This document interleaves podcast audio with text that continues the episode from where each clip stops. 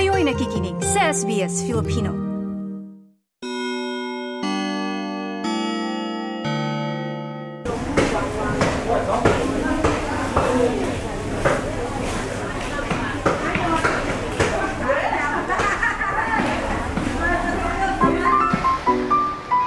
Hello everyone, my name is Ali and I'm a lifestyle writer from Manila. Magandang araw mga kabayan. Ako si Anna, food advocate from Sydney. And welcome to our newest podcast, Kwentong Palayok, dito lang sa SBS Filipino. Tara na, simulan na natin ang nakakagutom na Maritesan.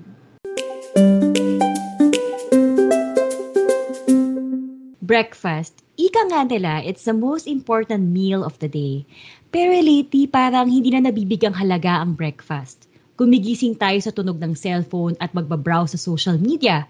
Puyat kagabi sa panonood ng series kaya tinanghali na ng gising. Dito sa Manila, wala nang breakfast-breakfast. Traffic at malilita papuntang opisina. Sa Sydney, maraming breakfast places na bukas sa umaga, serving up coffee o kaya naman mga pastries. Sa mga Filipino families, I'm sure dito, sinusubukan pa rin mag-almusal ng mga Pilipino, especially those with young kids. Pero sa modern life that we lead, nabibigyang halaga pa ba ang almusal? Ano ang halaga ng almusal sa pagiging Pilipino? Ikaw, Ana, ano yung pinaka-paborito mong almusal? Long silog, longganisang lukban, sinangat at itlog. Kasi yung ano talaga, yung mga silog talaga, yan talaga yung traditional na gusto talaga natin kainin as Filipinos, no? Pero ako personally, yung nagki-crave ako pag breakfast, gusto ko lang talaga, very simple lang, um, tinapay, toast, tapos papalamanan ko yun ng matamis. So, pwedeng pandikoko. Usually pandikoko. Tapos, meron akong soft-boiled eggs. Usually, dalawang soft-boiled eggs. Tapos, yung preferably talaga yung lalagyan ko siya ng toyo, uh, konting paminta, salt. Tapos, yun na yun. Tapos, dapat kailangan meron akong coffee na mainit. Oh, yung lola ko, sa, may, di ba lahat naman sa probinsya may dirty kitchen. Hmm. So, meron siyang malaking-malaking takore na ang itim-itim na sa sobrang daming use. Kaya lagyan niya lang doon, bumibili siya ng fresh ground Batangas Barakong kape sa palengke. Kasi we grew up in Quezon province, Candelaria. Lalagyan niya lang doon yung ground coffee, lagyan tubig, tapos lalagyan ng konti asukal, tapos ano mo yun, maghapon na nandun sa apoy. Mm. Sinatakapan mm. lang ng tubig tsaka kape ulit. Tapos, pag tamad siya magluto yung lola ko, yun ang pinapakain niya sa mga apo. Madami kaming apo na lumaki sa kanila. Siguro mga at one time we were seven. Wow. Tapos pag wala siyang nilutuing breakfast, pinapagkape niya kami sa kakanin. So talagang bata ka pa lang, na-expose ka na sa coffee, na nakatikim ka na ng coffee. Share ko lang mabilis lang, dahil dun sa kwento mong yon, alam mo ba, trinay kong gawin yung method na yun sa bahay. At nagulat ako, mas malasa pala yung kape. Yung traditional, I think, is always the best. Ano ba yung traditional breakfast para para sa iyo, Ana? Namimiss mo personally? Sa Pilipinas, syempre, Pinoy style breakfast. Every time na umuwi kami ng Manila, sa probinsya, yung ihahayan talaga sa iyo kumpleto yung may itlog, may kanin, may protein, may fruits, mayroong uh, something na on the side. Ewan ko, pag, sa, pag umuwi sa Manila, parang ang breakfast parang palaging buffet, parang bang hotel. Saka yung iba din kasi pag yung magigising ka, yung actually magigising ka dun sa amoy Uy, ng yeah. garlic na pina-fry together with uh, mantika at saka at saka rice. Alam mo, Anna, when you say traditional breakfast, what comes to mind is yung na-experience ko when we went to Taal, Batangas. I was shooting a a lifestyle show, a travel and food show for a, for a cable channel. Tapos, pumunta kami doon sa isang heritage house na na-preserve. And then, nung, yung tour guide doon, si Dindo Montenegro, ano, ni-regale niya kami sa napaka-traditional na breakfast. Kasi ano lang talaga, simple lang, yung pinagkwentuhan natin, sinangag, itlog, kape, at saka tapang taal. Yun, yung tapang taal. Alam mo yun, Ana, yung tapang taal, nakatikim ka na ba nun? Di pa ako nakatikim niya pero nagbasa-basa ako parang very different from the usual tapa no na beef usually. Yes, correct, correct. Yung tapang taal is Pork. Pork. Medyo kakaiba siya kasi traditionally talaga yung tapang Taal beef. Pero ito daw sa Batangas, sa Taal, Batangas specifically, kaya daw naging pork yung tapa. Kasi nung early 1950s, nagkaroon daw ng um, surplus ng native pigs. Eh, I didn't want them to, the food to go to waste. So, ginawa nila, minarinate nila, tapos piniserve nila yung pork. So, yung ano niya, yung timpla niya, like what would you what you would do with tapa talaga as in um calamansi toyo, and garlic, maraming garlic. Yan. Yeah. Tapos very, very fine, very fine nila, manipis, very thin yung pag-slice nila nung pork. Naalala ko lang na isa yun sa mga pinaka-memorable breakfasts that I had. May kasama kaming mga lola, uh, lolo't lola. Chika-chika kami habang kumakain. Tapos uh, nagkwentuhan kami, tapos nakita ko sila, pinupor nila yung kape dun sa rice. Tapos sinasabay nila yun, sinasahog nila dun sa tapa. Tapos sabi ko, sige nga, magaya nga. Ewan ko, ikaw, type mo ba yun? Oo naman. Pag may kape, kung nagkakape pa ako, no? Aba, sasabaw ko talaga yung kape sa rice. Parang, ano na sa akin, it's, it's comfort. Um, dyan sa Sydney, Anna, kung hindi ikaw yung nagluto, tapos kunyari nakikrave ka ng silog, saan ka kakain? May, may a few Filipino restaurants nagsiserve ng silog dishes. Meron din sa mga market. Uh, sa Potts Point, sa Green No Cafe, they serve this uh, tapa dish Tapsilog. Oh my gosh, para I'm so excited to hear about it. Kaya buti na lang, salamat sa iyo Ana, in-invite mo sila. Mga kasama natin sila today. I'm so happy, so excited and looking forward to meeting the chef and the owners of Greeno Cafe. Ali, this is Sandra and Chef Joe from Greeno Cafe in Potts Point, Sydney. yeah, kami, kami ang partner, partner yeah. in crime. Partner sa... in life, saka business partner. sa Greeno Cafe. Sinimulan namin siya noong September to 2022. So, mag-iisang taon na kaming nag-ooperate dito sa Potts Point. We're talking about breakfast. So, ano yung influence ng from the Philippines that you you know incorporated in the menu sa cafe? Mm-hmm. Uh, ang isang bestseller namin na, na, na, sa menu na naging particular na rin sa mga lo- local dito is yung aming beef tapa. Ang influence nun is dahil nagtrabaho din ako sa Pilipinas sa Pancake Group. So isang isang particular na dish nila yung tapa. So tinry namin din na dalahin dito kasi nga typical na breakfast. And then meron kaming influence ng tortang talong na ginawa naman naming omelette? Eh, uh, linggo-linggo, meron kaming niraran na mga specials, no? Ka, most of the time, mga Filipino yung mga pagkain.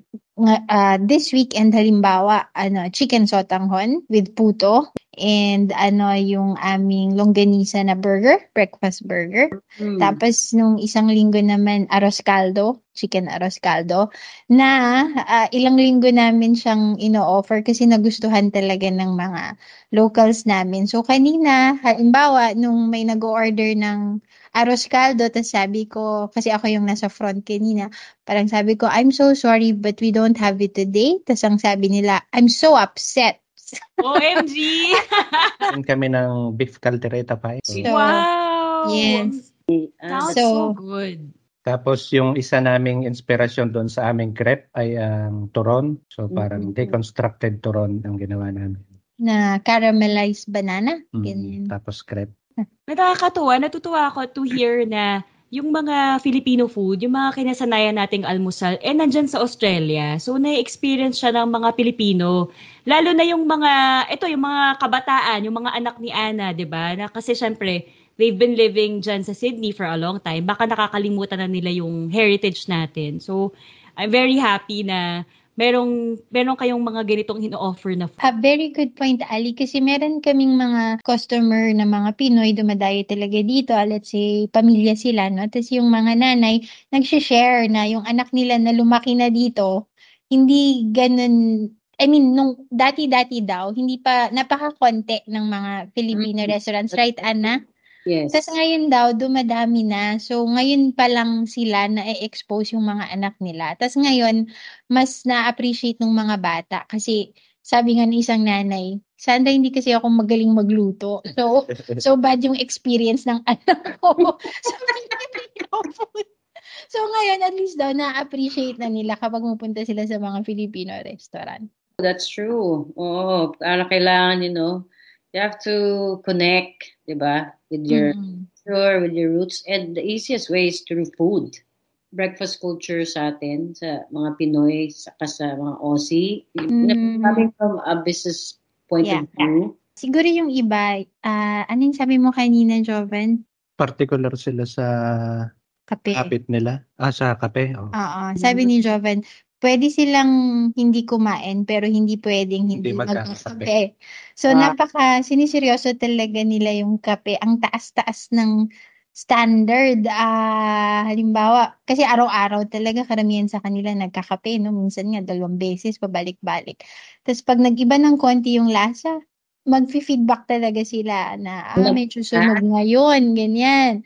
Or Mm. yung milk, mahilig sila sa plant-based. Mas maraming nagpa-plant-based milk kaysa full cream, mga oat, almond, ganyan. Tapos, ah yun yung number one na sukatan ng cafe dito, yung coffee. coffee. More than the food. Mm. More than the food. That's Tap- true. Tapos sa food naman, yung iba is, yung sabi mo, habit, the creature of habit sila. So, paulit-ulit. Paulit-ulit lang. Ha? Pag nagustuhan na nila yung isang dish, pwede nilang kainin like tatlong beses sa isang linggo. Oo. Oh. Yun lang, gano'n na yun. Tapos siguro nag-experiment lang sila ng iba pag Sabado-Linggo. Yan. Pero mas lamang yung paulit-ulit lang yung order nila. Kasi tayo mga Pinoy, I think mas ano tayo, gusto natin lagi kakaiba, di ba? Yung Mm. kapag kakain sa labas, right? So Oh, sila hindi. Lagi buffet.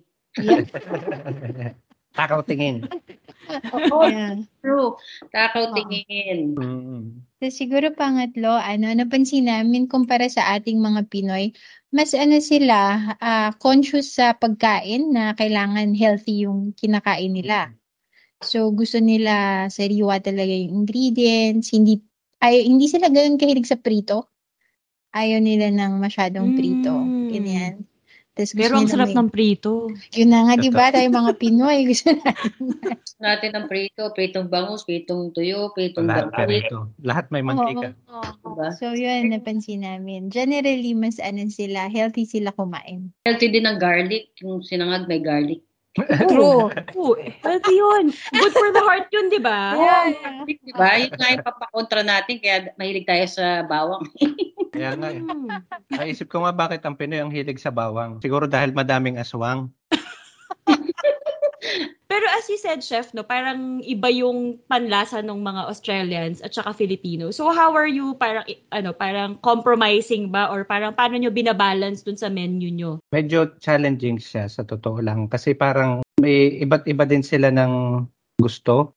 Medyo parang mahirap din hulihin ang kiliti ng mga local at saka yung mga tao dito sa pagkain. Dahil nga sa, yun nga, pagka may nakagawian sila, hindi sila basta-basta sumusubok. So ang idea namin dun sa aming menu, meron kaming Filipino dish at saka yung typical na Australian breakfast. And then para maengganyo namin sila and then during the conversation, doon namin ipapaliwanag kung ano ang pagkain Pilipino, kung pagka, ano ang pagkain Pilipino sa almusal. Ah, parang unti-unti ini- ini-educate namin sila na Yeah. ito ang pagkain Pilipino. Sandra and Chef Joe, what do you love sa ginagawa nyo ngayon? Ako din kasi yung tipo ng tao na routinary. Kapag nakasanayan ko siya, gusto ko na rin na gina- patul- paulit-ulit ko na lang siyang ginagawa. At saka fulfilling din at the same time na kapag nakikita mo yung mga customer, yung mga kasama mo sa trabaho, nagiging masaya. So yun, it's a part of the, the accomplishment kung ano man yung nagagawa namin. Ako yung nagustuhan ko. Kasi ako yung nasa front si Jovan sa kusina, di ba? So, kasi migrants nga kaming mag-asawa dito. Napakaliit ng circle namin sa simula. Pero simula nung nag-cafe kami, ang dami na naming nakilala, no? Tapos yung mga customer namin, hindi na lang sila customer, naging kaibigan na sila.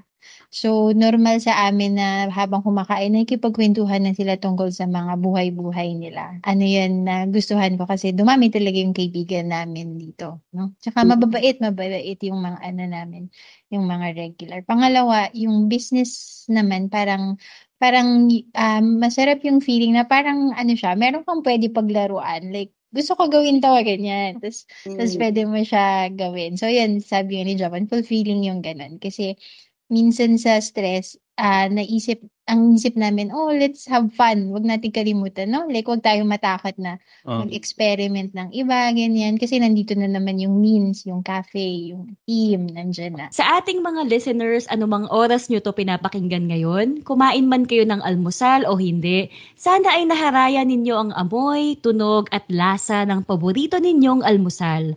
At sa susunod na umaga na naisip nyong gumawa ng almusal, sana hindi kayo magmadali.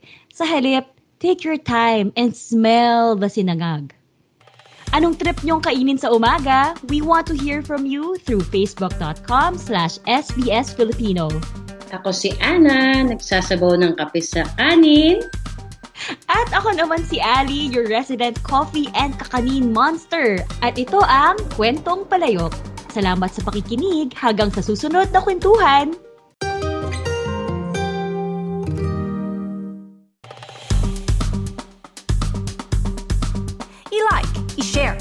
Mag-comment, sundan ang SBS Filipino sa Facebook.